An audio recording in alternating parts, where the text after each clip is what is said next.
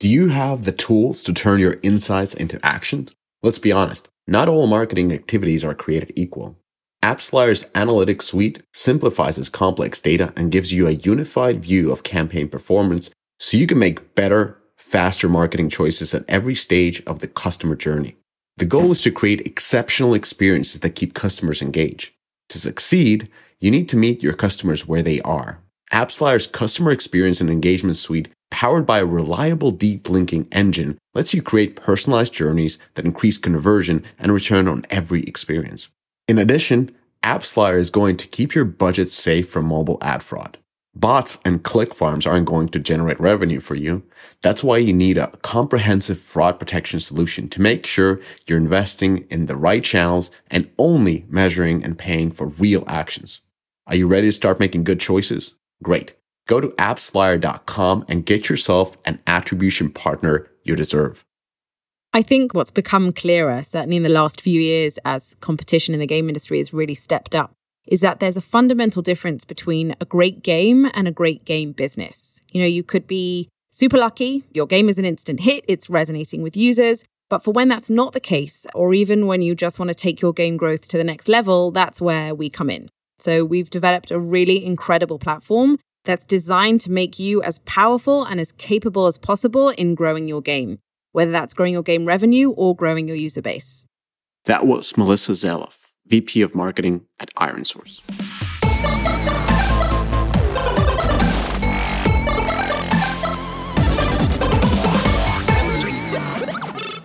Welcome, everybody, to the Deconstructor of Fun podcast. I'm your host, Mishka Katkoff, and today my guest is Niklas Herriger, or Herriger, coaches, startup CEOs, CTOs, co founders, tech leads, executives, and investors, both in the US as well as in the Europe, before his coaching role, uh, Nicholas, or him, I would just say before you started coaching, you founded Gondola that was acquired by Tilting Point in 2019. And Gondola was a service, a, a software as a service company that derived out of a gaming company that he founded first. So, Nicholas, long history in games, long history in coaching different types of leaders. Welcome to the podcast. Welcome back to the podcast. 2019. It, nobody counts the COVID years last because month, it just yeah yeah exactly. It was sometimes last month. We don't remember episode whatever. Just Google it or search it.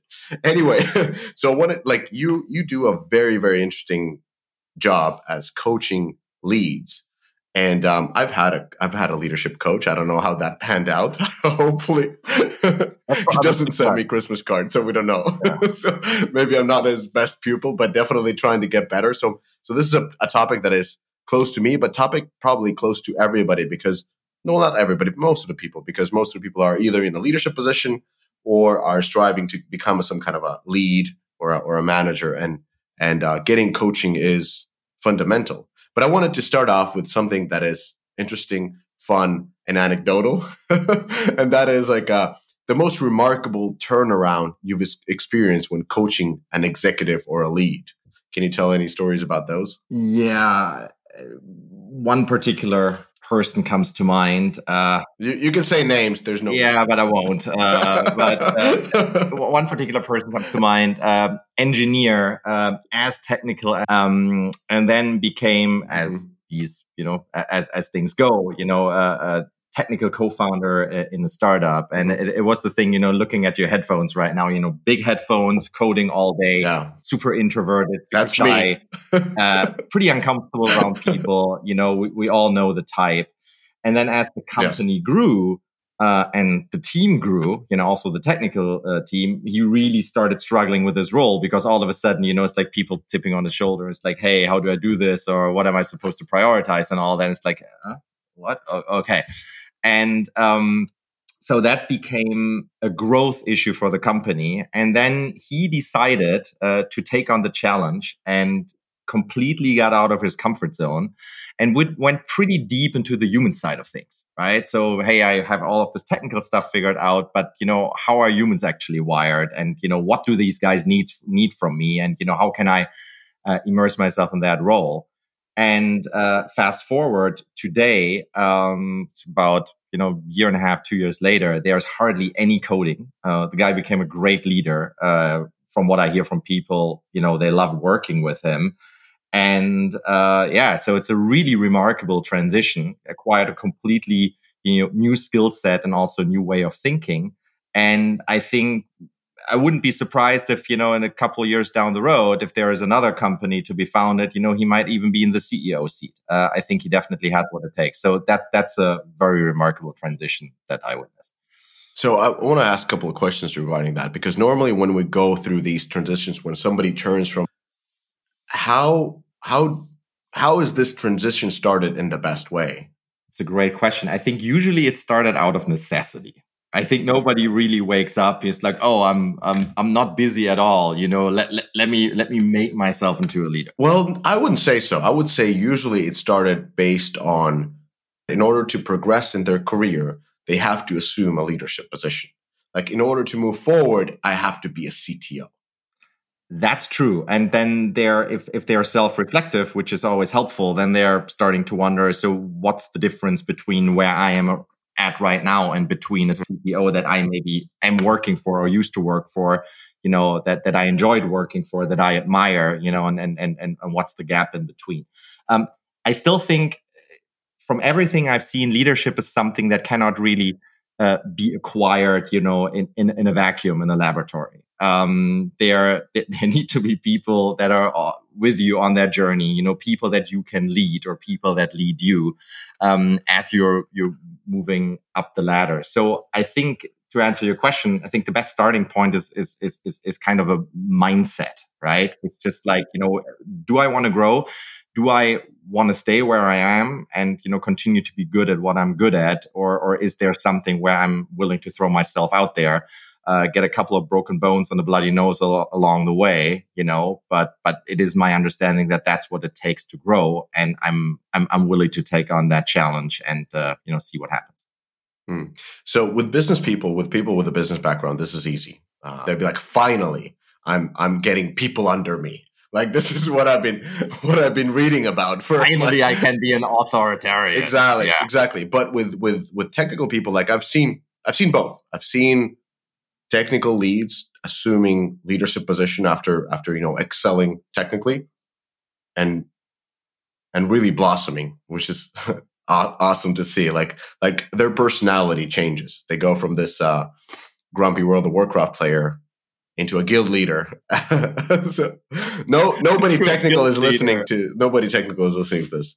Confidence as they're being coached as they're being respected as they get uh, you know, as they get some some some wins, as they get more more people joining their team, and suddenly they're taking part in conversation. They are giving their opinion where previously they were kind of quiet on on the corner, and and then eventually people kind of expect them to say something, and that's when you know that they've assumed a, a lead position. But I've always also those type of skills. So what I'm tr- what I'm trying to understand is like when I'm going to come up with a with a random name. Joey, let's call him Joey. Let's say it, Jack. I was I was going for a Turkish name because we just received some fan mail from Turkey. Uh, but let's not go there. Uh, but let, us go with like Joey. Like Joey, Joey has, has been doing a great job and and you know to grow, uh, to let go of the technical aspect of the work. She understands that that that should be a part of it. And now Nicholas comes to the picture. Where do you start? Like how how does it start? Well, so so there are the two different ways this usually comes about. Um, the one is the the situation that you just described, where somebody you know has has the willingness to to to move forward, understands that there are certain things that need to happen in order to assume that role, and and they just decide to get help. Um, quite frankly, you know, as, as we all do for a lot of different other, you know, legal tax and whatever needs, right? So it's just like, hey, I, I just want to make this easier on myself and want to progress faster. So I'm, I'm going to get some help. Uh, that's usually a fantastic starting point because then you have the openness and all of that and, you know, and somebody's motivated. Um, uh, the first question I usually ask, even like in an email conversation, is, you know, what makes you interested in coaching? And if you then get already four or five bullet points back, right, you know, it's like, okay, this, this is going to be fun, to be honest, right? Startup or or bigger company, um, you know, from A to B, and I can, you know, help a little along the way, and that's a very, very rewarding thing. The other situation that I've also encountered several times is where it's usually either this you know somebody else from the C-suite, um, maybe a more senior member of the C-suite, um, an investor, or somebody from the advisor. It will somebody who sees a bit of a delta between what is required and what is happening right now and uh, and and essentially says, you know, whether if it's a CEO, I can't deal with this anymore, right? I'm just like brooming behind Joey all day long, you know, trying to clean up that human mess that gets created. People walk up to me, it's like, did did, did she really mean this? God damn it, Joey is horrible. Let's give her yeah, some help. Let, let me explain. Yeah. Um, or it's just just you know honestly like, like from an investor it's just like hey guy is super skilled, right? But this company is growing fast. Mm-hmm. There's like 12 engineers right now, and we're we're paying them, you know, an arm and a leg, and we're not putting them really to work because there's no there's no coherent leadership. So something needs to happen. Mm-hmm. Um, that's a trickier situation because uh, you know when, when, when you get an email or a text message that says X and Y said I should reach out to you, oh, right? You're already interested in coaching. It's like not not really sure, but they yeah. said I should talk. Oh yeah. So sometimes that works out. Uh, so, sometimes it doesn't, but this is usually how, how I get into the picture. Yeah, I would assume the uh, the later one is because somebody if somebody is reaching out, they're probably reading already some books and and they're you know being self reflective. They have some questions, but um, I've normally been in a situation where the company provides a, a leadership coach. And you kind of get one as you as you get to a certain position, and um, yeah, like that. That was that was the scenario that I that was kind of kind of going through because when I got my first leadership coach, uh, I didn't get to choo- choose my leadership coach. I was naturally very excited, but I didn't know what to expect. Like, and and it was um it was um it probably came in too early. Like it was it, it just came like I wasn't prepared. You know what I mean? Like like I feel like you have to get a few bumps. And a coach would make a lot of sense. That's very interesting that you mentioned that because I have witnessed that as well. There are always a lot of exceptions to the mm-hmm. rule, right? But um, I want to say not that somehow the sweet spot of people that at least over the last six months have reached out to me is somewhere between usually 32 and 37, right? Definitely got a couple of battle scars, a couple of things under their belt. Um, have have usually very well funded, you know, 100 people company. Um, but somehow find these impasses, right? Somehow find these patterns that always reemerge, right? Whether that is, you know, I seem to always be hiring the wrong people or, you know, I struggle with this and, you know, oh, my, I, I want my team to be more entrepreneurial, right? And take more agency, but they're not doing this, you know, how come and all of that. And eventually they get to the point where, you know, either somebody suggested to them or they just figure it out by themselves. And then they have very specific things that they want to work on. And then as far as you know so so you you said you know i had no idea what working with a coach looks like.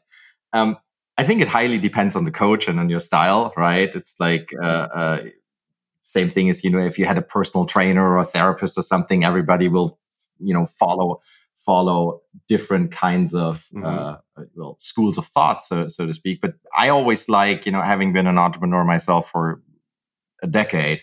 Um, I know these guys are super busy. Uh, there's always 10 different fires to put out. And, and so I generally like to go with that momentum that organically comes. So I, I literally, I don't show up with a, with a, starts pouring out of them. And it's always something that's going on right now, you know, usually something that's tricky and that's difficult. So what happens is, uh, two things. On the one hand, you know, I help them work through that situation. I'm not going to promise I solve it for them, but I help them solve it themselves.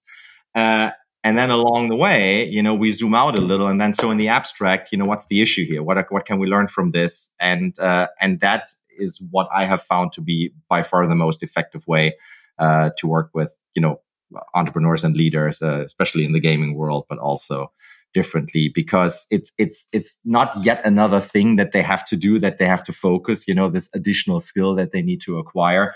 But it's rather you know i have a confidant that that helps me with the stuff that's really going on in in, in my work life right now. And uh, so i guess they're looking forward to to to that. Yeah that's a so so my my kind of like a reflection before we, we move on into into other questions. Like my reflection of getting a coach was that even though I got one relatively early, I still got it too late. You know what I mean?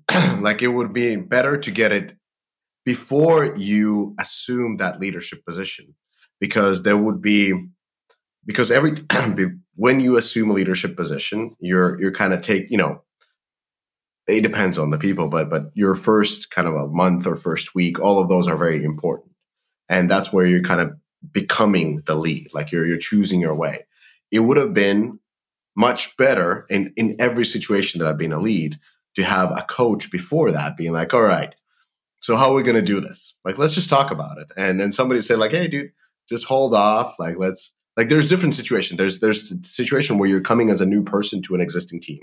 That requires a very different situation than when you're building team out of scratch, uh, where somebody might be coaching you of like, okay, what kind of a team? Like, how are we doing? What is the vision? How you how you approach it? How you take your your hires? How do you start coaching your first employees or something, something like that? That's maybe more of a or of a company building, uh, but even you know as as it scales up, it's a different approach of that versus taking over a command versus coming to a situation where something has happened, uh, something negative uh, some kind of a rupture that has led to a need for a coach where uh, you know where, where now you're coming in to kind of like help to fix the leadership problem. You know what i mean? I do. Uh, and i think what you're saying is you know so i i i got it early but it was still too late. Um uh you know the coach in me wants to wants to say right now tell me more right? Like tell me more of what what was going on. So that's how a coaching conversation would, would, would go right now. Yeah. But I think what you're trying to illustrate is that so I came in, right? I didn't really know what to expect or what to do. And in retrospect, I can say that if I had had the opportunity to just, you know, reflect a little on what I really wanted to do, right? Like not what somebody was, you know, exactly. telling from the outside, but what did I want to do with that existing yes. team that I all of a sudden, you know, was was put on top of, or like growing this team. You know, what are the uh, what's the spirit that I wanted to establish here, and and you know, and, and what was my role in um, in getting there. Um, sure i mean if, if if you jump in right and and then you're trying to you know assemble the airplane eh, or assemble the the, the parachute you know on the on the way down then um, there, there, there will be a, a couple of hiccups along the way that maybe could have been avoided. So i think i know what you're saying. At the same time do you think you would have been ready for that you know before you made all the experiences that you apparently made along the way I think yeah. I think I think the important part, like even going back through my leadership coaching and and now using a lot of mentors, is like now I know how to ask the difficult questions from from the uh, from other you know other CEOs, let's say, uh, and be like, hey, how do you how do you deal with a with a feeling of a failure, for example, like those type of things, like you know more of like existential type of a long long winded discussions uh, that are that are really interesting and, and kind of help you to change your mental model. But in in the situation of prior, like when you're a young lead, um, you're coming like different people take it differently, but you may come in with a force. Like I got a few days to show everybody what's up, and you know I'm coming in, I'm cleaning things up. And if at that point be like, all right, tell me what you're gonna do, and like you know we're gonna do this, we're gonna do this, and they're like, okay, so how are you gonna get the team behind what you're thinking about doing? I'm like, um, just gonna present well, the plan. Are, are they not gonna just follow me because of who I am? Right? Yeah, like yeah, just like they they for sure they see this great plan that I have. So yeah, we're just gonna we're just gonna nail it. Like, what are you talking about? And and with those type of situations, like, all right, so you know, and then we can go to various different methods of whether the person likes to hear about different examples or different approaches where maybe you should focus on like, what's your core team? Like, it's it's all about as an as a lead, you should be empowering the team and multiplying the team and making uh, helping them to do the job and steering the direction, kind of showing the way, but not pushing people through it like necessarily, or do or being like the first one ahead, kind of like clearing the route. Like you should be guiding the people. So so that was that's that's definitely the mistakes that I've done too many times. Just like kind of just jumped in and firefight into a firefight and kind of like I'll do it myself type of attitude which is absolutely wrong attitude for a lead um, and absolutely wrong way to approach it. So that's why I mean is like having those type of discussion in advance could have saved a lot of headaches that came in later. Amen. All right. So so let, us talk about a little bit about yourself. Like, how did you get started with the with executive coaching? Uh, bit coincidental. So Gondola got acquired. You you mentioned that, and um, and I wasn't sure what to do. Uh, I didn't want to start another company right away. I had certain thoughts, but then it was just like, no, now it's not the right time. You know, we, uh, uh, uh I was two weeks away from, you know, having kid number two and all that. I knew it was going to be busy. So didn't want to do that. And, uh, and then two things happened. So the first one is because I was pretty clueless, I sought help of an executive coach myself. And I literally showed up and it's like, okay, this is me. I'm, uh, you know, this this is my pedigree. These are all of the things I, I did. You know, I used to be a lawyer, and then I did this whole games thing, and then this other, and now I acquired, and you know, now I'm 40, and like, what what am I going to do with all of this? I can tell you about a lot of things that I don't want to do, but I don't really know what to do with it. And uh, and then surprisingly, the outcome was, why don't you go and coach, you know, tech leads and startup CEOs? And my my initial reaction was, what? No, you you you, you, you didn't get what I was looking for and then I, I thought about it more and realized that it checked pretty much all of my boxes of what I wanted to do and, you know, how I, how I could stay, you know, very closely, uh, involved in the gaming world and in the entrepreneurial world and all of that, uh, without, you know, running a company myself. And, uh, so, so that appealed to me. And then the other thing is my Gondola co-founder, Andre Cohen, at some point said to me, why don't you do with other people what you did with me? And I was like, what are you talking about that right and and he explained hey when i met you um, i thought every uh, you know problem in the world had a technical solution and now after all of these years of working together you know i've very much come to appreciate that there are at least 50% of the issues not only in this world but also you know that that you walk into as an entrepreneur uh, don't have a technical solution, right? They they require the human craft, as as he called it, and the finesse and all of that. And and and so he was very encouraging and said, "Hey, I think there there's a lot of value there. So why don't you go do that?" And uh, yeah, that's how I ended up, you know, giving executive coaching a shot, and uh, I've never regretted it. And what kind of clients do you tend to work with? Like more technical or?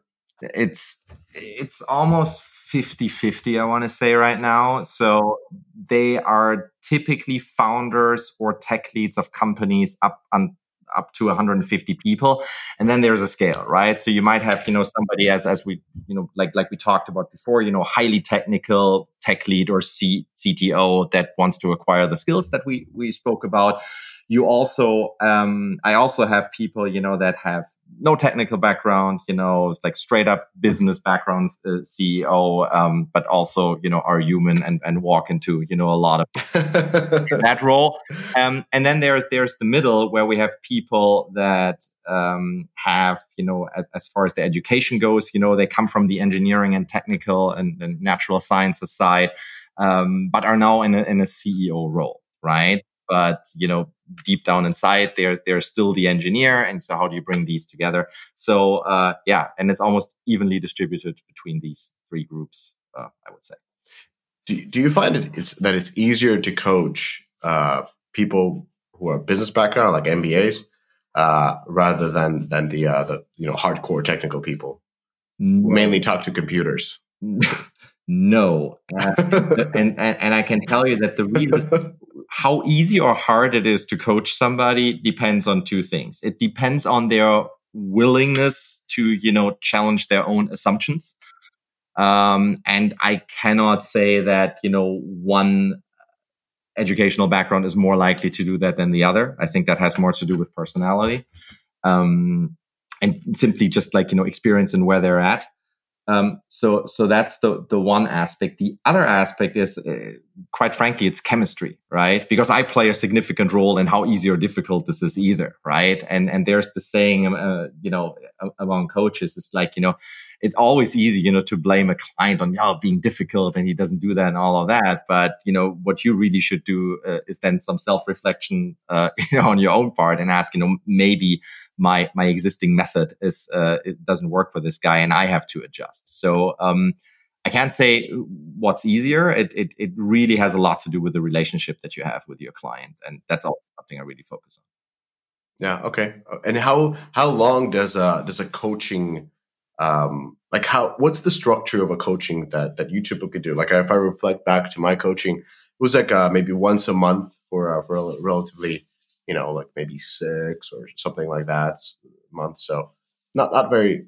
I don't do once a month uh, because that is from my perspective. There's so much happening, especially with an entrepreneur, with like any any C level yeah. person between you know November first and December first that um, this was at a corporation, so yeah, it, it's a different story. but obviously, I can only do my job well if I have context, right? So if we spend out of an hour session, you spend 40 minutes telling me all of the stuff that's going on, all of the train wrecks that you know have happened in between and all of that in order for me to understand what it is that you are currently challenged with then that's not going to be uh, very efficient. So I, I usually like to spend a little bit of time in the beginning of you know just understanding their business uh, then i spend a lot of time on understanding who they are you know and where they want to go. And then i either do weekly or bi-weekly and what I also mm-hmm. offer to a lot of clients is, is, is like we can add uh, ad hoc coaching on top of that. So it's the thing is less like, yo, uh, my main investor just told me to go f myself, right? Jesus Christ, what am I going to do? How am I going to communicate this? Who will I call first? I'm completely freaking out. So yeah, text me, call me. I promise I'll get back to you in, you know, 24 hours. Usually I manage to do this way quicker. And then, you know, you have you have somebody uh, that is exclusively focused on you and you know not on the rest of the company helping you work through this. And then as far as the duration goes so th- that's as far as frequency goes. I think you have to meet at least every other week um, in the in the beginning in order to get somewhere. And uh, and a lot of coaches out there would disagree with me but that's how i do it. And as far as the duration goes that really depends on your goal. So uh, two different things you know either you know you're, you're looking for something that's a little more open ended you know it's like hey we re- auto renew every month for as long as you as, as you want and uh, and if it's not you know and, and if if I've made myself obsolete, then that's great because that's that's eventually the goal that I have, right? That you can do all of these things without me. That's eventually where we want to get. Um, so there's that. Um, but then there's also something that I've, I've started a couple of months ago, where I do these in intensive things. So it's essentially, hey, this is what we can do for two months, right? So in the beginning, you know, in the uh, we meet, you know, the first two weeks we meet four to five times, right? So we really get a jump start. You know, afterwards we meet once a week, and um, and we try to you know work through things and progress very very quickly. I'm getting much more involved in in your you know day to day you know C level life uh, than I otherwise would. And uh, if we weren't in a pandemic, that would probably also entail, you know, that I hang out with you at the office for a day or two, mm, shadowing, shadowing. As, as, as, a fly on the wall, because that's where, you know, a lot of, a lot of uh, interesting observations can be made. And then we do that. And then it's up to you if, you know, after the two months you say, Hey, this is awesome. Thank you so much. Um, moving on. Or if you say, Hey, I, I want to, you know, continue with a slower cadence. So it, how, I, am curious, like how how open people are for shadowing because it sounds weird, right? Like I would walk into a room like, ah, oh, that's that's Nicholas. He's uh, he's my leadership coach. he's my leadership. As you were, yeah, as you were. and that everybody is so because I only really got started, you know, 2020. Um, the, the, the honest answer is I would have loved to do it, and I've also discussed that with two clients. You know that that would be great but there hasn't really been an opportunity. Actually, one of those clients, they don't even have an office anymore. So I, what am I going to shadow him on Zoom calls like 12 hours a day? Like, that, that, that's even better. Just like an avatar there. You, hey, you can apparently run. Coach Herriger. exactly. He's just like, oh, yeah, it's like over here in, in, in the picture. No, but you can apparently very well run a hundred people tech company without an office. Um, that's uh, that's what I'm witnessing. So yeah, I agree. The shadowing could be weird, um, but I would assume it's it's something like you know reality TV, where in the beginning it's weird if you have like the camera following you, and at some point they apparently just based on seeing their behavior all forget that there is a camera, you know, that is following them, and and I I could see that that's the same thing. That that would be fantastic because you know that's that's just interesting. Yeah. But it, it probably great for a coach to kind of see what is it like because you're getting only one type of a picture from the client's perspective of like the leadership challenges, but then you would go in and you'd be like, see how how the person interacts with his or her team. That might be, a, and also how, how he or she responds to certain situations right? And uh, and what happens, and and then there's all of the communication that happens without words, mm-hmm. you know, facial expression, tone, body language, and all of that. And yeah, uh, that like staff meeting must be staff, staff, staff meeting, meeting is it would be ultra rich uh, in in data, super great, super rich. yeah, because that that's essentially the team that reports to the CEO. Yeah. Uh, it just generally with direct reports. I mean, you pick up on a lot of these things, you know, when, when you when you hear the anecdotes, it's like, oh yeah, at this meeting, and he or she did this and that again, and all of that, right? And it's like taking notes, and then you start, you know, asking questions afterwards. It's like, okay, so, uh, uh. but yeah, that's a different story. So, so how do you track the progress of of leaders? Like, like, like, how do they know that they're getting better? Or is it more like psychology where it just feels good to to talk to somebody yeah well so so the first of all um so I, I, guess there are two different questions. The first one is how do I track their progress? That's relatively easy. Um, mm-hmm. I, I'm you, you won't see me do an Excel where I try to quantify their progress. Like, oh, last, yeah. last week he was a four out of ten, and you know this and, and this week I think he graduated to the six out of ten. I, I, I or just use like a net promoter score. Yeah, exactly. I, I don't think you know FICO score or something. No, I, I don't think that's uh, that that's realistic. Um, so, but but for me, you, you just see how they respond to situations, and usually they, they just report back, right? They the, the greatest thing is if somebody tells, "Yo." I found myself in this kind of a situation again, you know, that quite frankly speaking of, you know, therapists and all that gives me anxiety, makes me freeze, you know, like one of those things where a lot of, you know, little cogs all of a sudden, you know, go together and it puts me in a really difficult spot. And, and I responded to it differently, right? I managed to do this. I managed to avoid doing this and something. So th- that's, you know, you can you can call this, you know, anecdotal evidence, but that's definitely a sign of progress. So that's how how I see it. Um, more important, I think, is how can can you track your progress as a leader? Because, like, let's be honest, like, not everybody, you know, needs or should have an executive coach and you know somebody to track this. But how can you track progress as a leader yourself? And I always think it comes down to two things.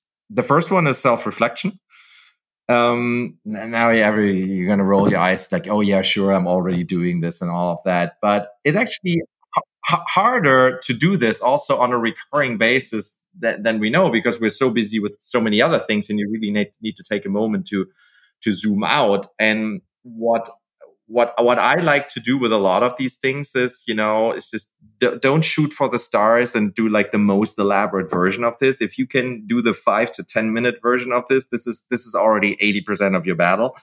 Um, and in order to do that, you just find a couple of questions that you ask yourself on a regular basis, like every other Friday or so, right? And you ask yourself stuff like, "How am I doing?" Like honestly, and then you write down the answer, right? What went well? Okay, what's most difficult for me? That's always interesting, right? So because th- there are going to be things that are difficult for you that you wouldn't really want to admit to other people because you know objectively they are not difficult, but for you subjectively they are super difficult for whatever reason. Um, and then where can I improve? So that's the self-reflection part. The other part is feedback from your team, always, right? Um, going back to the staff meeting and all of that, ask them questions too. Um, there just just see honestly asking your team or your direct reports how am i doing? if you have you know certain culture established is great. It, it, it doesn't take anything away from your status or authority. If you ask me it actually makes you look rather stronger than weaker if you're entertaining a conversation like this because you're open to it. And um, and along the way you have a great chance to you know establish a transparent culture um, that will generate many other benefits on the business side because you're encouraging your, your your reports and your team members to provide feedback, right? And uh, and and you know bringing things up for discussion and all of that. And I can't think of a single business or product or service out there that doesn't benefit from you know transparency and an open uh, discussion culture. So I think that's an added benefit. But yeah, bottom line is self reflection and feedback from your team. That's how you track. Mm. Yeah, the, the, the asking feedback from from your team is is super important. and it's, so for uh, people that are only listening right now, Mishka is smiling. You know, um, as in like there, there there is a there's an underbelly to that answer, as in like from personal experience. no, we we so I've done like multiple different things. Like what I've found that has been like the best. I actually did this first time in the officer school, like way back. I know I'm, I look super young, but it was it was a, it was a few years ago, where um the way we did it there, and I did it actually now again, like a couple of years later, uh, in a, in a little bit of a different way. But the way we did it there, there was a peer peer feedback giving, like a peer review or peer feedback, whatever you want to call it. Uh, one person walked out of the room, giving the space for the rest of the teammates to have a conversation. This was like a team of five or six, so very small, and um, all officer candidates. And then the person came in and received the feedback from the rest of the team one by one and just accepted. And then the next person went out and they had a conversation and they came. So we, I did a kind of like a modified feedback session of that. So in in a this was actually in a in a Mexican restaurant. We just happened to to end up in one. You know, we're just sitting with it with a couple drinks. So what we did is like uh, taking turns where you have to say one good thing, uh, what what the uh, what the person is doing, and this is like a leadership team, and one thing where they could improve. And basically, goes in a way you go like one good thing from everybody, and then one thing that improve from everybody. So it takes a while. It's a, it's a, it's like you get like flushed first because there's so many good things that people are saying. Like, I really love how you're bringing this, how are you doing that, how are you doing this, how are you doing that, and then you do a full round of like, but. and um, it's pretty powerful because, and then you do that for each of the person on the table, and uh, it takes a while, but uh, but it's uh, it's sort of a I found it as a better way to receive and give feedback because it's a feedback session instead of like, hey, bro, how am I doing? It's like, you're good, bro. That's it. it's like, I'm good. so, the, you know, yeah, just, you know, of course, there's a different connotations, but that's, that's how like a normal feedback feels to me. If I just ask, how am I doing? You're good. You're good. Everything is fine. Uh, that's not really the feedback. I think you're illustrating something. Very, so first of all, I like that Mexican restaurant setup. But what you're illustrating right now is so, especially in the beginning, when you start to establish this feedback culture, it's always better to ask specific questions. They still got to be open-ended questions, like how or what, right? If you if you uh, if you do a do you or have I or something, then you know you from an engineer you'll just get yes or no, and then all of a sudden you know the conversation dies. Um, but you know, how am I doing? You'll just get something generic back. Absolutely. I think how am I doing is a, is a good question for yourself. It might not be ideal for that kind of situation, but if you ask people to specifically name one good thing, one bad thing, right, and all of that, uh, that is encouraging because they can probably think of multiple, and then they have to make a you know, decision as to as to what they choose. Um, that's one thing that came to mind. The other one is uh, the group scenario that you described is great and has a lot of benefits because you know there's you know uh, power in numbers and all of that. At the same time, there's also always some bias going on, right? So it probably changes your answer. You know, if there's five people in the room, and eh, you'll your answer is probably not going to be exactly the same if you're the first one being asked or the last one being asked. And as a recipient, you can also ask yourself, so if if out of the five people, three people say the same thing. Is this really because they all thought the same I, thing? Or one thing, one thing, one thing that I mentioned, the question that those two questions were given in advance. Yeah. So they had a full day to prepare. Okay, great. So the question, the, all the answers were different uh, because they were prepared. You can say like, ah, actually, what Nicholas said, pretty yeah. much. Correct. Pretty much, I'm there. It's like no, no, no, no. Like everybody pulled their phones out and they had like notes written. So through that, you got a much more in depth uh, answers actually. It seems like you got something really good out of it, right? Yeah, it's uh, the the like it's it was it brings people together. It it builds the the, uh, the culture of feedback. It starts very positive, and it ends with a lot of constructive feedback that is well received. And because everybody's in on on receiving end, uh, it's it's just uh, overall like um like a you know a positive feedback session, if you will. Like we've we've ended up for that. Yeah, like I said, like like for example, for our CTO, CTO, because he's like um he's uh what we call um how would I would say like a rescuer if if you know what I mean, and just jumps in on everything and kind of you know through that very vocal, kind of wants to avoid some things and so forth. So, like in that feedback session, we we agree. He doesn't listen to this. Uh, we agreed on like him having like coins is in his pocket that he has has to like um, you know shift them from one pocket to another uh, to to pay for the time that he's speaking. So just be quiet more and listen more, and don't jump into situation. Let people fail, and, and only after that kind of correct and these type of things. And it was like well received uh, because it was like uh, just people like we're making insights as as we're watching each other work. So I think that's great, and that's a great example, by the way, a really good one. Yeah. Well, well, I've, I've gotten coaching, so here's another example. Do coaching, people.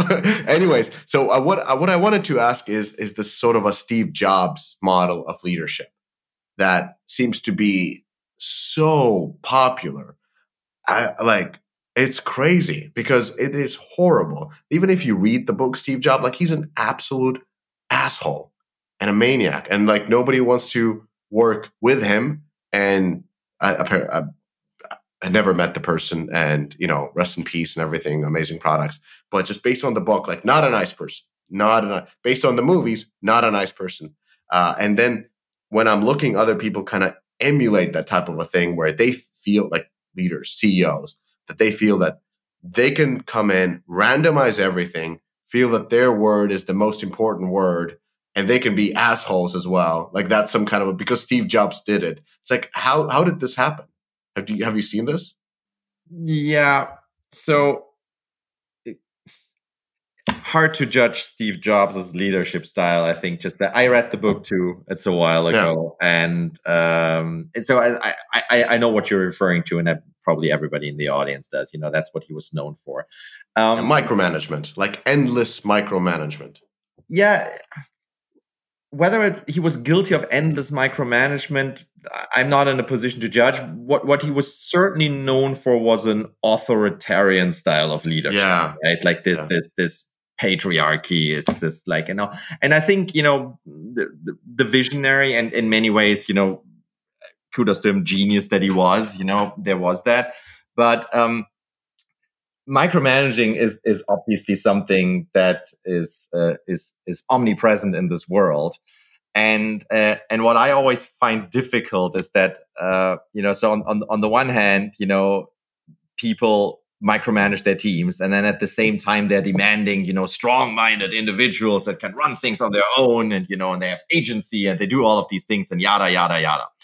Um, so uh, that's pretty commonplace. Um, so what happens? Uh, usually there's big talk about you know what i just said you know demanding agency self-sufficiency you know we are a company that you know promotes you know these kind of guys and we have you know a very open door policy and flat hierarchy and blah blah blah and titles don't mean anything and all of that mumbo jumbo you know and you are you know in charge and decision making and transparency and essentially you are the mini ceo you know of your own division and that's how you do things right Okay, that sounds great. I think that's what we all want. But then what happens is that the boss shows up on every call, right?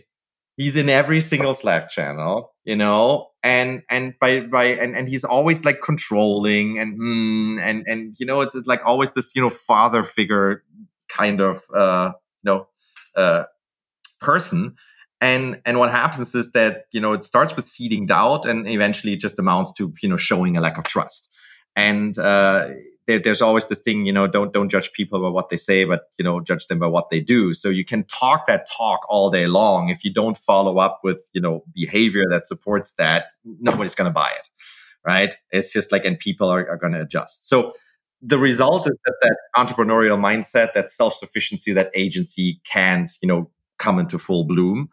So the fish stings from the head, as they say. So the bottom line is if you want entrepreneurial people, well, you got to get used to the idea that there will be screw ups. You mentioned that before, you know, people fail, people mess up. That's just the way it goes.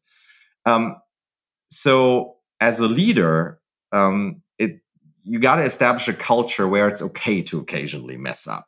Um, the opposite is if you punish people, you're guaranteed to choke their drive and end up with a bunch of risk adverse, skittish, blind followers that just say yes all day long. And uh, no fantastic team that has amazing output and is really worth its money has ever been, you know, grown on on, on that kind of soil. Um, so the the difference is really between you made a mistake versus you are a failure, right? Like mistakes are being made, they have to be addressed. We have to learn from them and do all of these things. That's okay.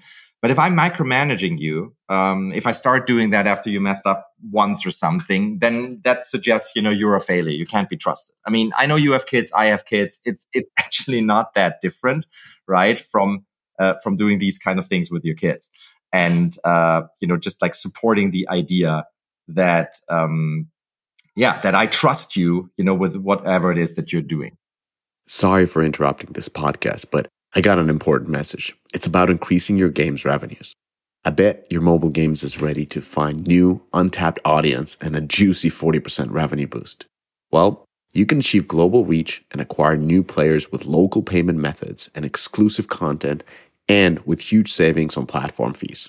After recent events allowing developers to sell virtual items and currencies directly to players with a substantial savings on transaction fees, Xsolla launched Web Shop for mobile games. This timely solution helps you unlock global potential and grow your mobile games beyond the App Store and unite your player community across all devices. Plus, it can also improve discoverability and boost player retention. If you're ready to increase revenue, save on fees, and regain control over distribution, Xsolla web shop for mobile games can help you succeed. Visit xsolla.pro slash DOF or go to the link in this podcast description. Let's take a little break and talk about how to boost your live ops. Now, we all know that you need great people and fantastic tools to get the most out of your live games. And I'm sure you got the people part covered. But how fantastic your tools truly are. Well, listen, if your game is made with Unity, you need to check out Beamable. Beamable is like an operating system for live games built in Unity. Beamable simplifies everything from updating your game to selling all those cool in game items with special offers. And when it comes to live events and competitive features like leaderboards, Beamable got you covered. And Beamable is not only for your product folks, with visual prefabs for Unity and the ability to keep all your server code in C sharp means life is simpler for your programmers. And most importantly, you'll get to the market faster. If much lower cost of development and efficiency of operations is your jam, then Beamable is your toast. Go to beamable.com because Deconstructor of Fun told you so. Yeah, and, and there's like a coaching approach to leadership because with kids, there's a good example. So um, when you want to get something done, like let's say you're you're coming home with your kid from daycare, whatever, driving, and you want things to go smoothly as they get back home. One thing is you could come home and just start yelling what to do next. Do this, do that, take shifts, and then it just turns into chaos. Another thing is you coach your kid. You'd be like driving, like, hey, so when we get home, what's the first thing we're gonna do? And then they're like, do the mm, what we should do before that, and like, well, this, oh, good, good what we should do next and like we should do that next. And then kind of like you basically construct and coach the, the kid through through the whole process where they underline the roadmap of coming to home and, and doing all the right things and then they execute it and they feel happy because they kind of came up with that plan as you coach them through. Works way better than micromanaging and screaming at them and telling them what to do and then they start rebelling so same thing at work. I, honestly, I, I, believe so too. It's the same thing. It's there's striking, and you know, is is is is that is it actually so striking? I mean, they're all humans, right? Kids are just yeah. way more raw, right? So yeah, exactly. They're, they're, there's no strategy involved with you know their behavior. It's just like you you you see what you get, and um, and then yeah, it's it's it's it's exactly as you say. So for a lot of people, however, you're going back to the coaching thing. What I see is that in order to do that, right, in order to, you know, wean off from that micromanaging and that urge to, it's a control urge. Bottom line is it's a control. You know, it's, it's like, it's, it's, it's, it's the, it's the compulsion, you know, to be involved, to control everything because, you know, certain people, I guess, can't be trusted. Um, trusting people obviously comes with risks. And, uh, and in order to assume these risks, you know, a lot of people really have to get out of their comfort zone. And by the way, getting out of your comfort zone, that's where all the learning is always, not only in this department, but in general, you know, staying in your comfort zone, not gonna, you know, acquire that many new insights and skills, but you have to get out of it. Um, so yeah, trusting people comes with risk. But what, what I always like to tell clients um, is that by not trusting them, um, that actually does not only come with a risk, but that comes with a high level of certainty that you're babysitting, you know, you're micromanaging will become a self-fulfilling prophecy. And the people that you so want to grow and assume responsibility and all that won't build that self-sufficiency muscle that you really want. And that's actually not even a risk. That is, that is actually a cause and effect that is, is yeah, almost going to become reality with, with 100% certainty. So that's what you have to consider. Um, question for you. How do you Good. balance the two for your team, the micromanaging versus the, uh, you know, encouraging uh, self-sufficiency and agency and letting them screw up? It's, it's difficult. Like when, when I'm answering these things, it's like, I've learned th- things due to my mistakes, which is not the best way to learn. Uh, best way is to learn from other people's mistakes. Uh, but um, I think I think it's just it's it's just it's just really important to understand that that's how things scale. Like you have to let others do the work, and you have to trust the team that you've built. And if you can't trust the team that you've built, then you've built the wrong team. That's that's really how how it works, and that's in the end you're in charge of that. So what what I've been seeing with the, with the micromanagement, whether I've done it myself which I have, uh, or whether it's been done to me, which has been done uh, by by other leaders, is it start. I think it started with this fallacy, and I'm kind of gonna piggyback a little bit to Joakim's uh, latest uh, podcast episode, as well as YouTube uh, Game Makers YouTube channel, really good one, uh, as well as the podcast. he had a couple of CEOs as guests, and they were talking about what makes a good CEO. And then I think he asked them a question: "Is like, can you can you uh, give an example of a good CEO that is, you know, that that you admire, or whatever the question was, and and the the folks were giving as an example CEOs of companies that that succeeded in the market. And while that is a correlation of a good CEO, that's not necessarily a correlation of a good leader, if you know what I mean.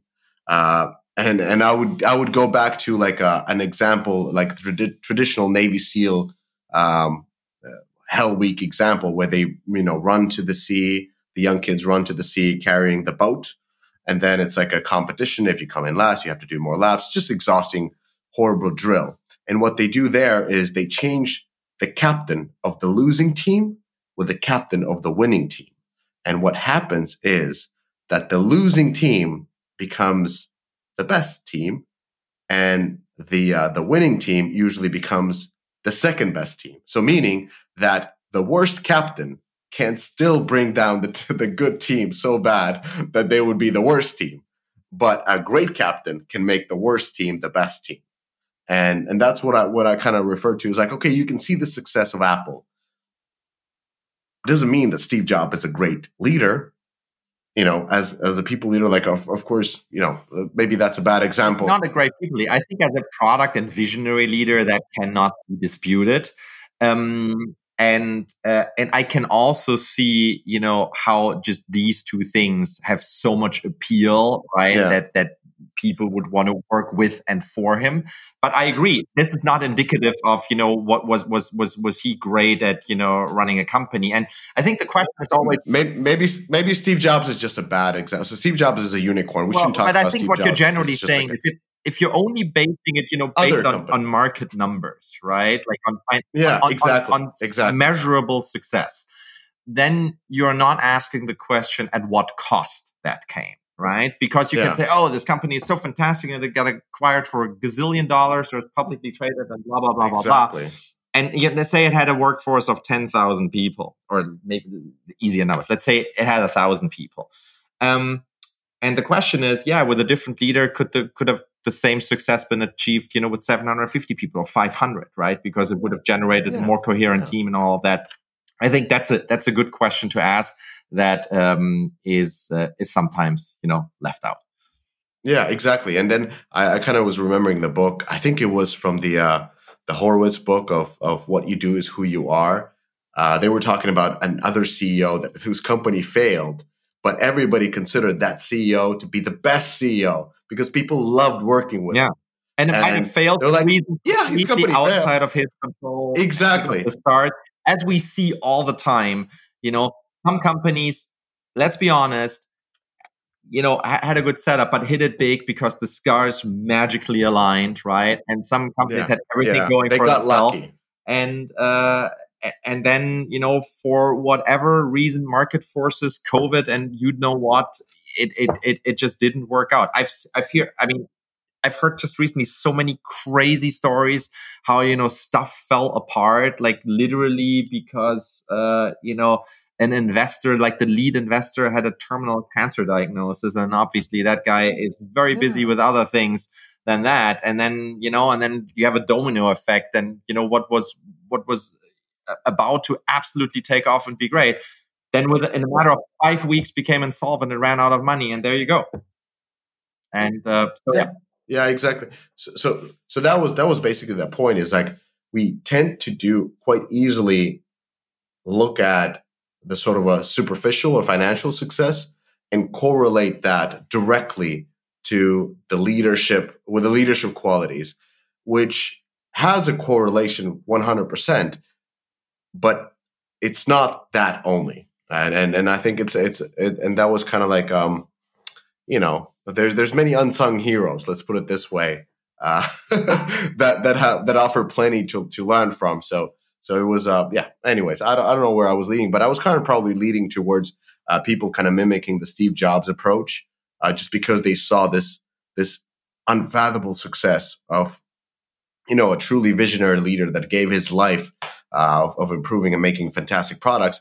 And yes, probably wasn't the nicest person out there, uh, but succeeded. And they were kind of like, well, I don't need to be nice you know, I can just be a total asshole, but as long as like I, I deliver it. And the same thing kind of happens when we watch the movies or whatever. There's these leaders who are like giving it all. And I think that leads to that micromanage. Like I'm giving it my all. Like I'm, I want to read every email. I want to be in every Slack thread. I want to give my comments everywhere to show that I'm putting in the work and I am the leader because I'm working. I'm the hardest worker in the room.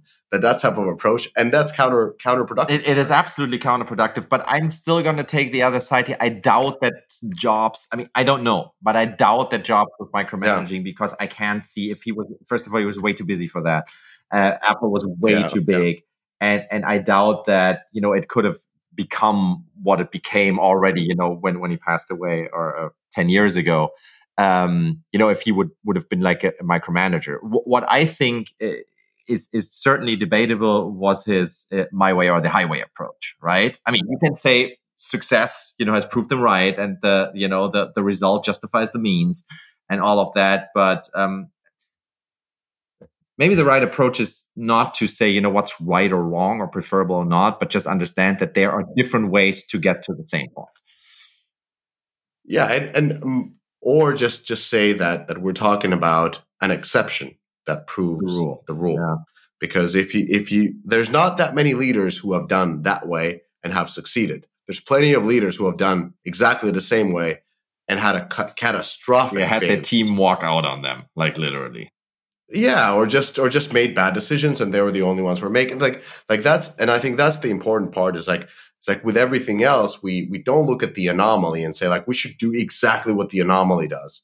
Uh, well, in some cases, but but in the, in these type of cases where it comes to leadership, which happens at literally every company, uh, I think it's important to look at you know the volume of what works rather than than something that is being done very differently and and try to mimic that. Supercell, by the way, is another great example of a company that's being run in a very unique way, and you saw so many companies trying to mimic their organization structure. And everybody failed. And guess what? There's only one supercell.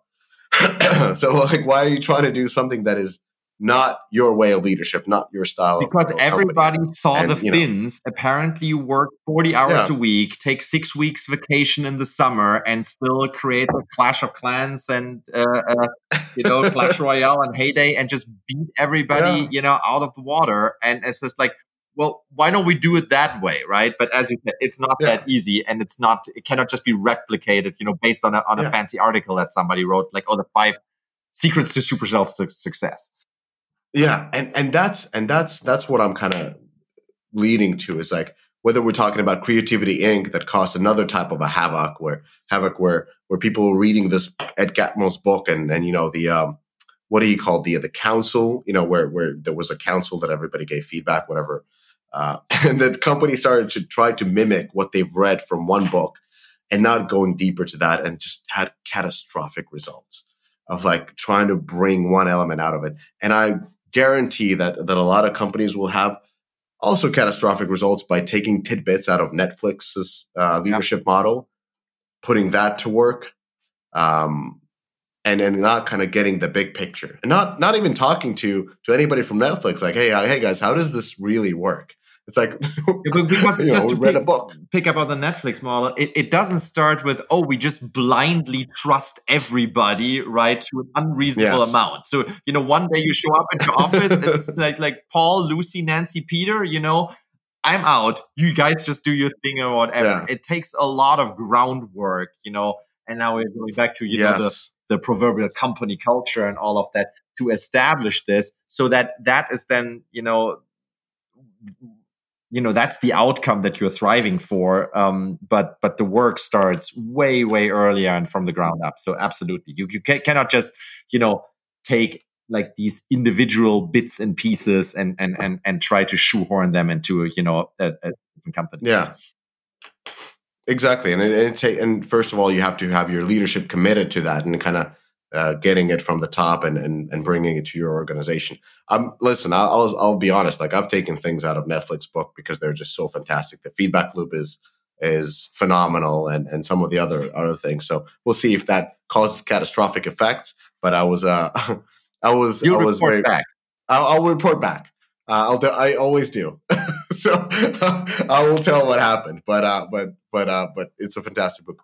Anyway, so one another part, like I talked about the Steve Jobs, uh, or sort of a, not the Steve Jobs, maybe what I was insinuating towards is why do so many leaders look at at anomalies, these unicorns, and be like, this is the way that should be that the companies or, or teams should be led because Steve Jobs made the best products, so I'm going to be exactly like him in in all the bad and maybe in all the good, but mainly in all the bad.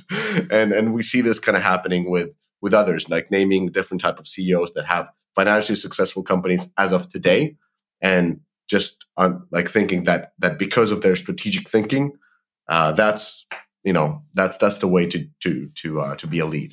Uh, but the second thing that I want to talk about, like, what do you do when when your reports uh, kind of focus on pleasing the leader instead of pushing the company forward? Uh, the first thing you do is notice, which is already very hard for a lot of people, right? So, but it's so nice to be pleased. Correct. And it's so nice to feel important and to feel, you know, infallible and all of these things. No, but the, the first thing is, you know, really asking yourself, so what are all of these guys doing? Are they actually trying to please me if I'm the leader or are they trying to push the company forward? And in some ways, you know, then you can say, well, I'm the, you know, CEO or the founder here. I want to push the company forward. So in pleasing me, you know, that's the same thing, but it's not really. Um, because the one, so meaning the one where you, you know, trying to, to, to please your boss, please the leader, that's a culture of promoting yourself while covering your own butt right? So that's essentially, hey, Mishka is my boss, right? I want to make sure that he's happy with me and what I do and all of that because I, you know, want to be on his good side. I want to be promoted. I want to get, you know, more responsibility and I don't want to get in trouble, right? That's very different from, um, from, uh, the idea of I'm going to do what I believe is right for the company, is right for the product, is right for my division and all of that. Even if some of these things might be at odds with, you know, what my boss thinks is more important right now, I'm willing to stand up for my opinion, all of that. It goes back to what we spoke about earlier. Um, you know, what's your culture? You know, uh, is, is it okay to screw up? Right? Is it okay to, you know, say, you know, yay when everybody else is saying nay? Um, is it okay to actually tell your superior that uh, that you disagree you know and do things differently and will they you know let you run with that or is this one of those where you will be punished for these things, right? And um, uh, and by the way, it doesn't actually require for you to be punished for these things. If you see two of your coworkers being punished for these things, you immediately adapt yourself, right? So um, that's another thing, you know, as far as leading by example goes. You know, if you if you have a team of ten and you treat one or two people like that, it'll take no time, and everybody else will follow suit. So that's something to to keep uh, in mind. So um, what I'm saying is the the the fish stings from the head, right? If you have that kind of uh, of, of workforce, if people are really trying to please you, then it's most likely because you're you're demanding that, right? And so the question is, what are you demanding? What are they witnessing? How do the others get treated? Um, and others does not only mean team members; it can also mean customers or suppliers, anybody, right? Like, well, what kind of conversations are going on when when X, Y, or Z is not in the room? And um, and and people pick up on this, right? By the way, since we talked about kids before, same thing, right? Absolutely same thing. Um, so uh, question is, what can you do to do the other thing? And uh, that brings us back to you know Netflix and and all of these different very successful approaches uh, uh, in that regard um, that that we know about. Um, I, I, think y- you can universally say people should be in the business of trying to push the company forward. And it doesn't really matter if that's a 10 people or a 10,000 people company. But I think the smaller the company, the more important that is because it should be less political and, you know, more everybody, you know, pulling in the same direction. Um, at the expense of friction, at the expense of screw ups, at the expense of all of these things. But in the long run, I think you're, you're much better off with that. And, uh, you know, rather also ask yourself, what does it say about me if you know the 10 people or you know whoever works with me are all in the business of trying to please me what does that say about well i don't know does, I, does that I've make seen, you look cool or not?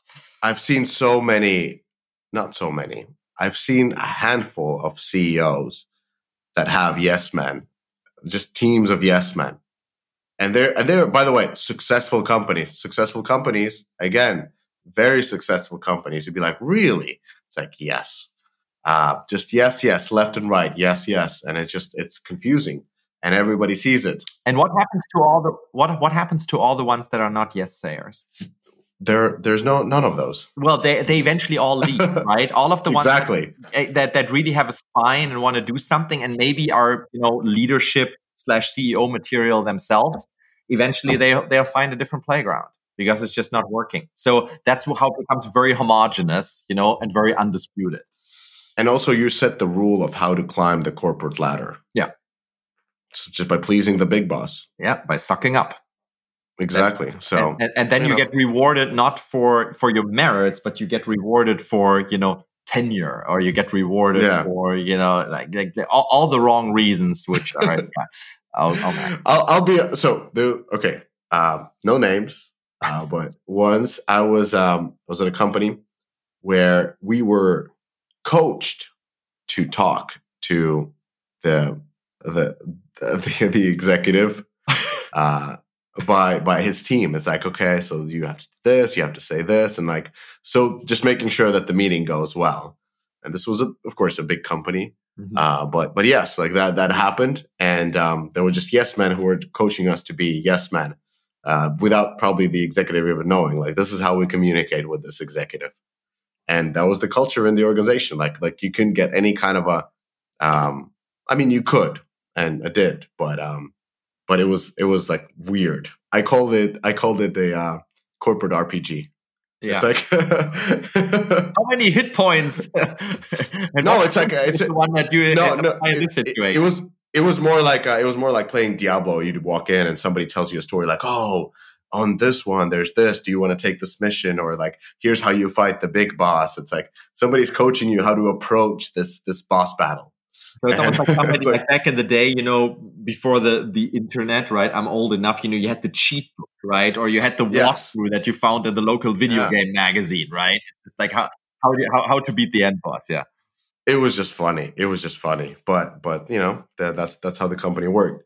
Um, one thing that I also wanted to ask a question about is process versus buy-in, because you know I, I, I like I, I like le- le- reading um, all kinds of leadership books, but Uh, one of my favorites one are of course the uh, the more of like a army type of a thing, like military, uh, because you know not not because like it's the guns or that kind of stuff. They're they're not about that because I think military is very interesting, having served as well, is because it's just gigantic organization. It's very hierarchical, but it also functions in extreme pressure and with extreme consequences and gets things done. And when if the military doesn't get things done, the, I mean the consequences are life threatening. It's it's um you know it's, it's it's it's horrifying. So they have a very process driven leadership model, um, which of course works in large organizations, but probably doesn't work that well in smaller organizations. But anyway, like what's what's your take? Well, first of all, I think the um, the military uh, approach that you just described, you know, is is is something to think about, and and obviously, yeah, it's a gigantic organization that has to, you know, work uh, during times of you know high stress and uncertainty and all of that. Um, there's also a constant fluctuation with you know team members and all of that, you know, new recruits and all of that. So um, in order to make that machine run, you just have to lay some basic ground rules, right? Hierarchy is important, right? And and you you you you cannot afford to engage in a you know touchy feely back and forth around you know how you how you do this. So I think that makes perfect sense. But then I think it's also important to recognize that. Um, if we stay in the video game world, uh, none of these are really, you know, military organizations. And also, yes, might have the fantastic, gigantic, you know, Christmas uh, marketing campaign scheduled, but it, it's still a different urgency than, you know, on a, on a battlefield. So, uh, yeah, smaller and bigger organizations definitely make it different. But uh, I'll say this: there's endless literature about work processes, right? Um, mentioned the military type. There's also the so you can you, you'll you'll you'll you'll find whatever it is you're, looking for, and a lot of it makes a ton of sense and can be very successfully applied. Um, the issue that I'm seeing is so first of all, there's a high temptation. You know, so you read the fantastic leadership book, right? Or somebody tells you about this and that, blah blah approach. You take the webinar, right? And so there's a high temptation to prescribe a certain process to your team to do X and accomplish Y. It's like, hey, folks, listen, this is how things are going to be do- done now, right? And you're thinking org chart or, you know, responsibilities, you name it, you know, and then you do that. Um, the issue is, as always in life, there's no one size fits all solution. Um, that is true for you know different companies. So what works in company A doesn't necessarily work in company B.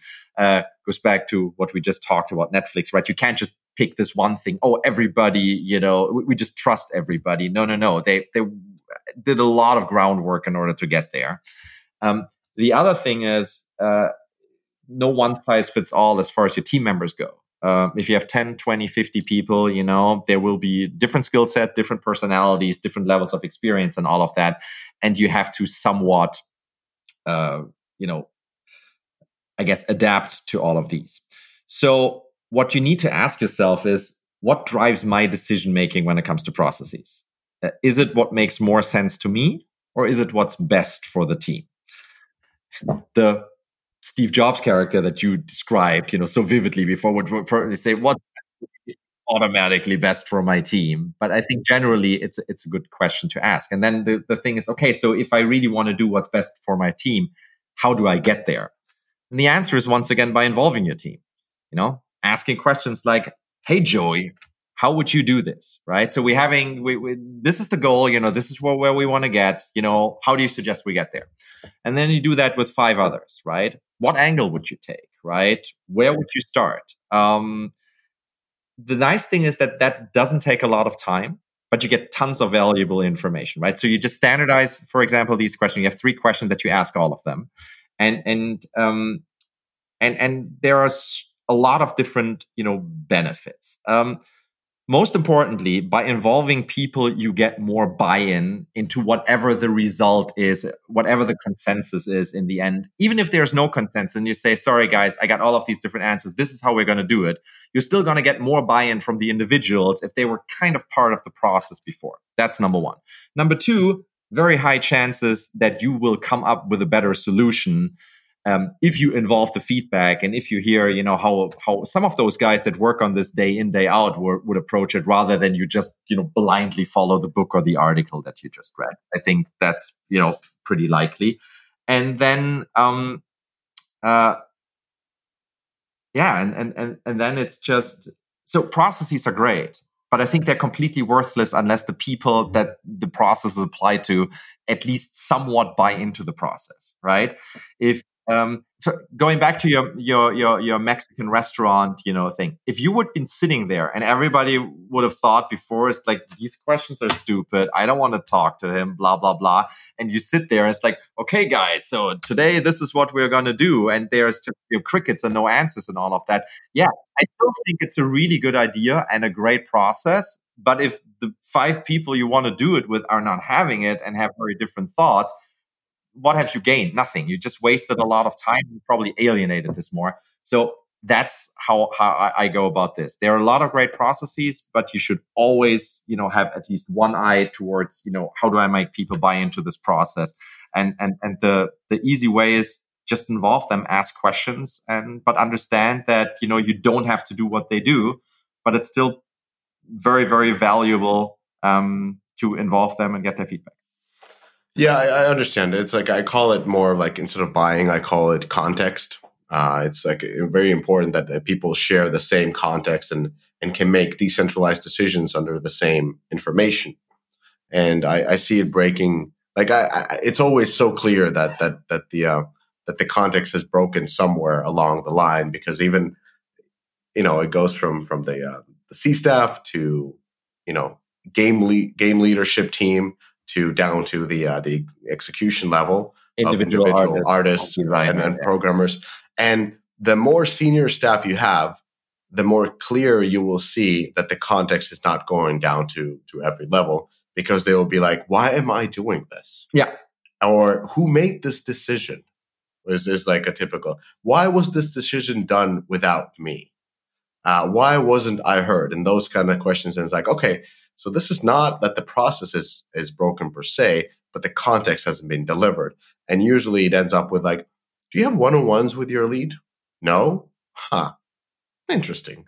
and then it's like and then it's it's like now you know and they don't talk about everything but I think you, you're making a really good point, right? So as as soon as there are, you know, three or more levels uh, of you know organizational structure, and if the second level is already not buying into like this concept, and so now I'm I, I have this thing, and I'm supposed to prescribe this to my ten little ducklings here, but I don't believe in it.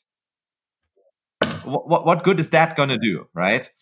Well, yeah, there's there's of course there's the believe in it. That's that's very important. So so yeah, we're talking I, about two different what, things. What but what I mean by believe in it is like I wasn't yeah. involved in it. yeah, know? but I, yeah, I'm lacking the context. I don't really know why it is that we are doing this because it is at odds of what I think we were doing or what my goal is, right? And and now I'm supposed to get everybody on board for you know X, Y, and Z. Although I'm lacking context, therefore I don't believe in it.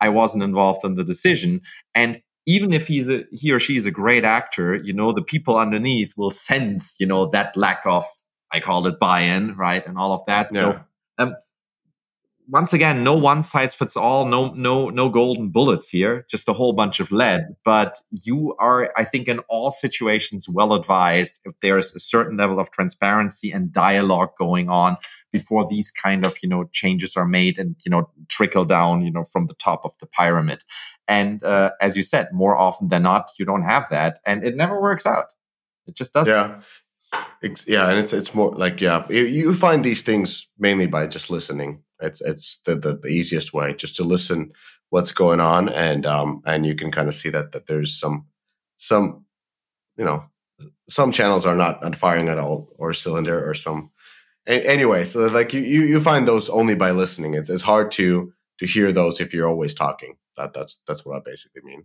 Yeah. Um. Okay, two more questions. What's more? What's the uh, the most important for a leader? Is it skill or passion? If you had to, it's hard to choose one, right?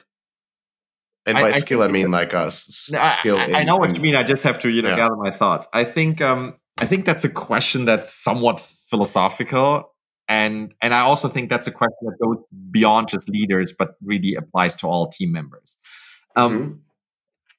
So starting from from from a certain reality, and by the way, I think defining reality is always important as a leader. Something we haven't talked about before, but you know, I think that is one of the you know pivotal points of you know good leader versus bad leader. You know, are you speaking truth? um, are you telling your guys what's really going on, right? As opposed to, you know, sugarcoating, making up stories, you know, omitting crucial information and all of that. Even if, you know, whatever it is that you have to share is unpleasant, nasty, daunting, or, or, or so forth. Um, I, I, think great leadership always comes with, you know, painting a, a realistic picture of, uh, of the environment. But be that as it may, um, we all have to find face the reality that work is uh, time consuming and not always fun right it's our occupation but it, it, it's there there yeah there will be good days and bad days. There will be obstacles. There will be setbacks. So if that's the situation that we all face then there is the understanding of you know if you want to thrive as an organization people will need to grow. That's a basic requirement for pretty much everybody involved. And that means they have to get out of their comfort zone because that's where all the learning happens.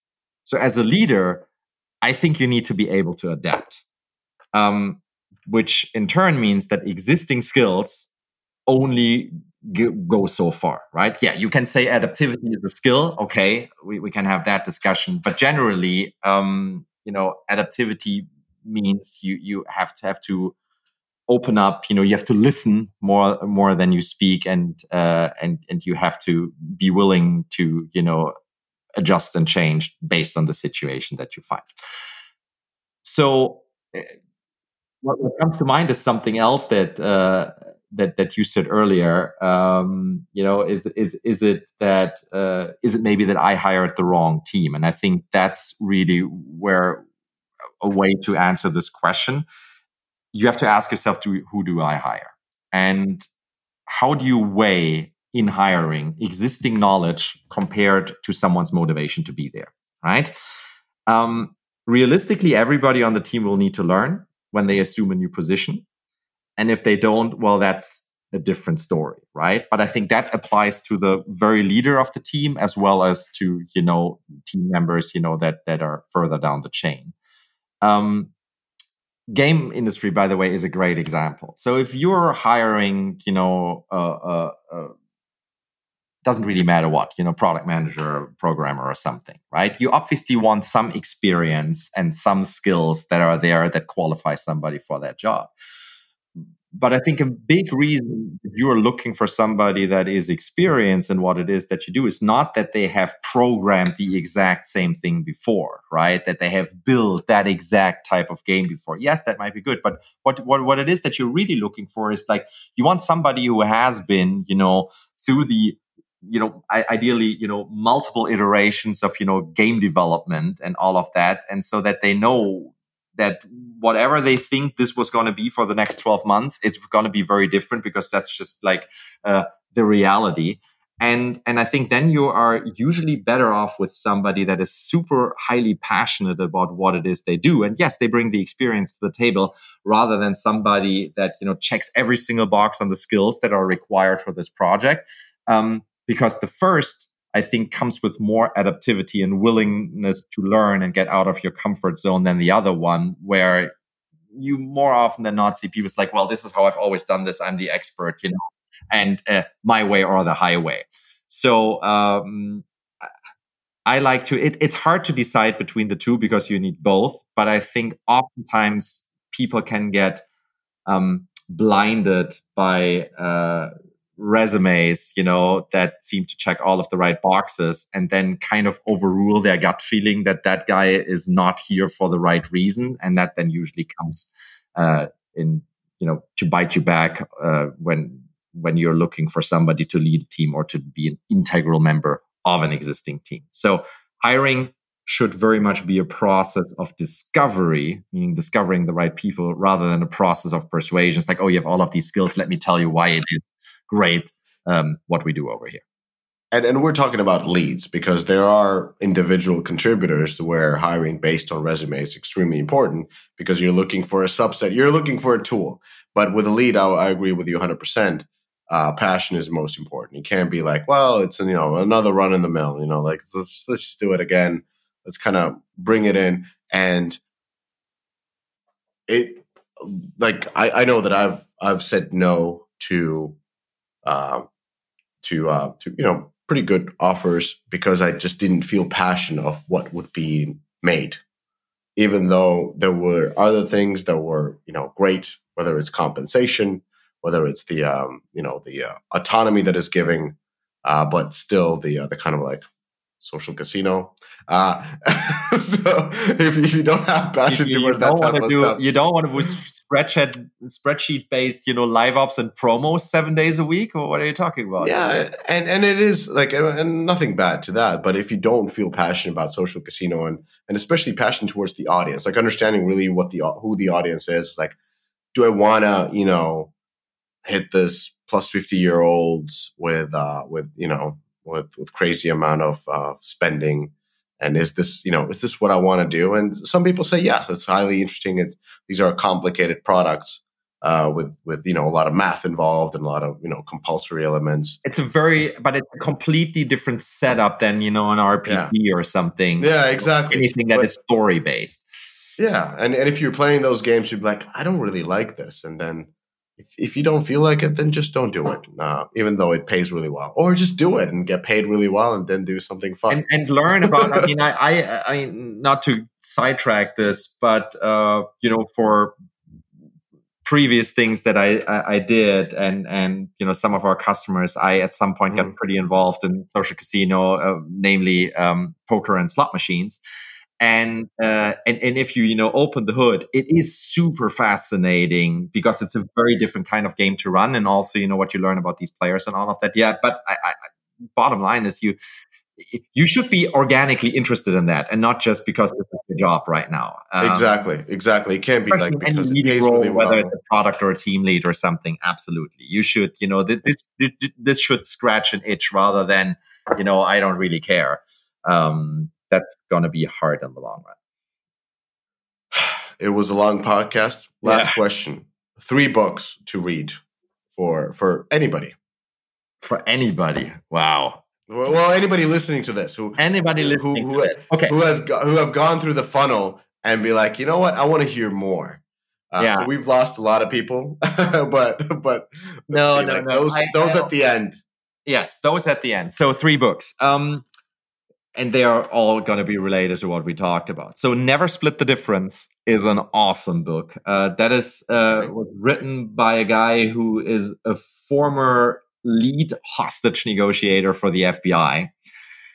And he just opens up this world, not only of hostage negotiation, but generally of negotiation. And as you can imagine, that has everything to do with understanding humans and how they tick and their needs and human psyche and asking great questions and having good responses um, and, and, doing that. And that is a book that I I really devoured um, because it it just yeah it, it, it's really fascinating and it's very very relevant to a lot of the things that we do here. And the coolest thing is that you know even if you've read the book all of the strategies and techniques and all that he's describing, you know, still totally work if somebody does that to you because I'm also human and I actually in many ways want to be treated like this, right? Um, so that's a book I absolutely love. Never split the difference. And yes, it's also really, really helpful for uh, you know the business side of things. Another one that I think is great is Atomic Habits. Um, that uh, illustrates really well how tiny changes in behavior generate big outcomes.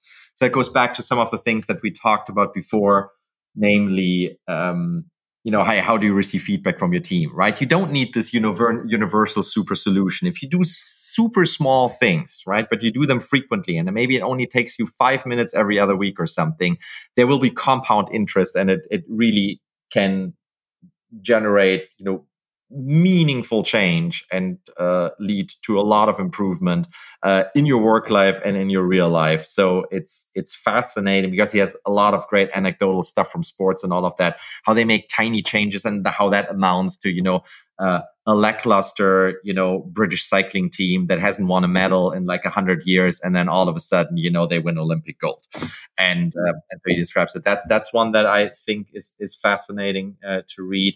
And then another one um, for anybody who is a little bit interested in coaching, because let's face it, being a team lead is in many ways being a coach, right? In in sports, they are called coaches, right? In business, they are not, but you do a lot of the you know coaching things uh, uh, when when you are you know sitting uh, at the helm.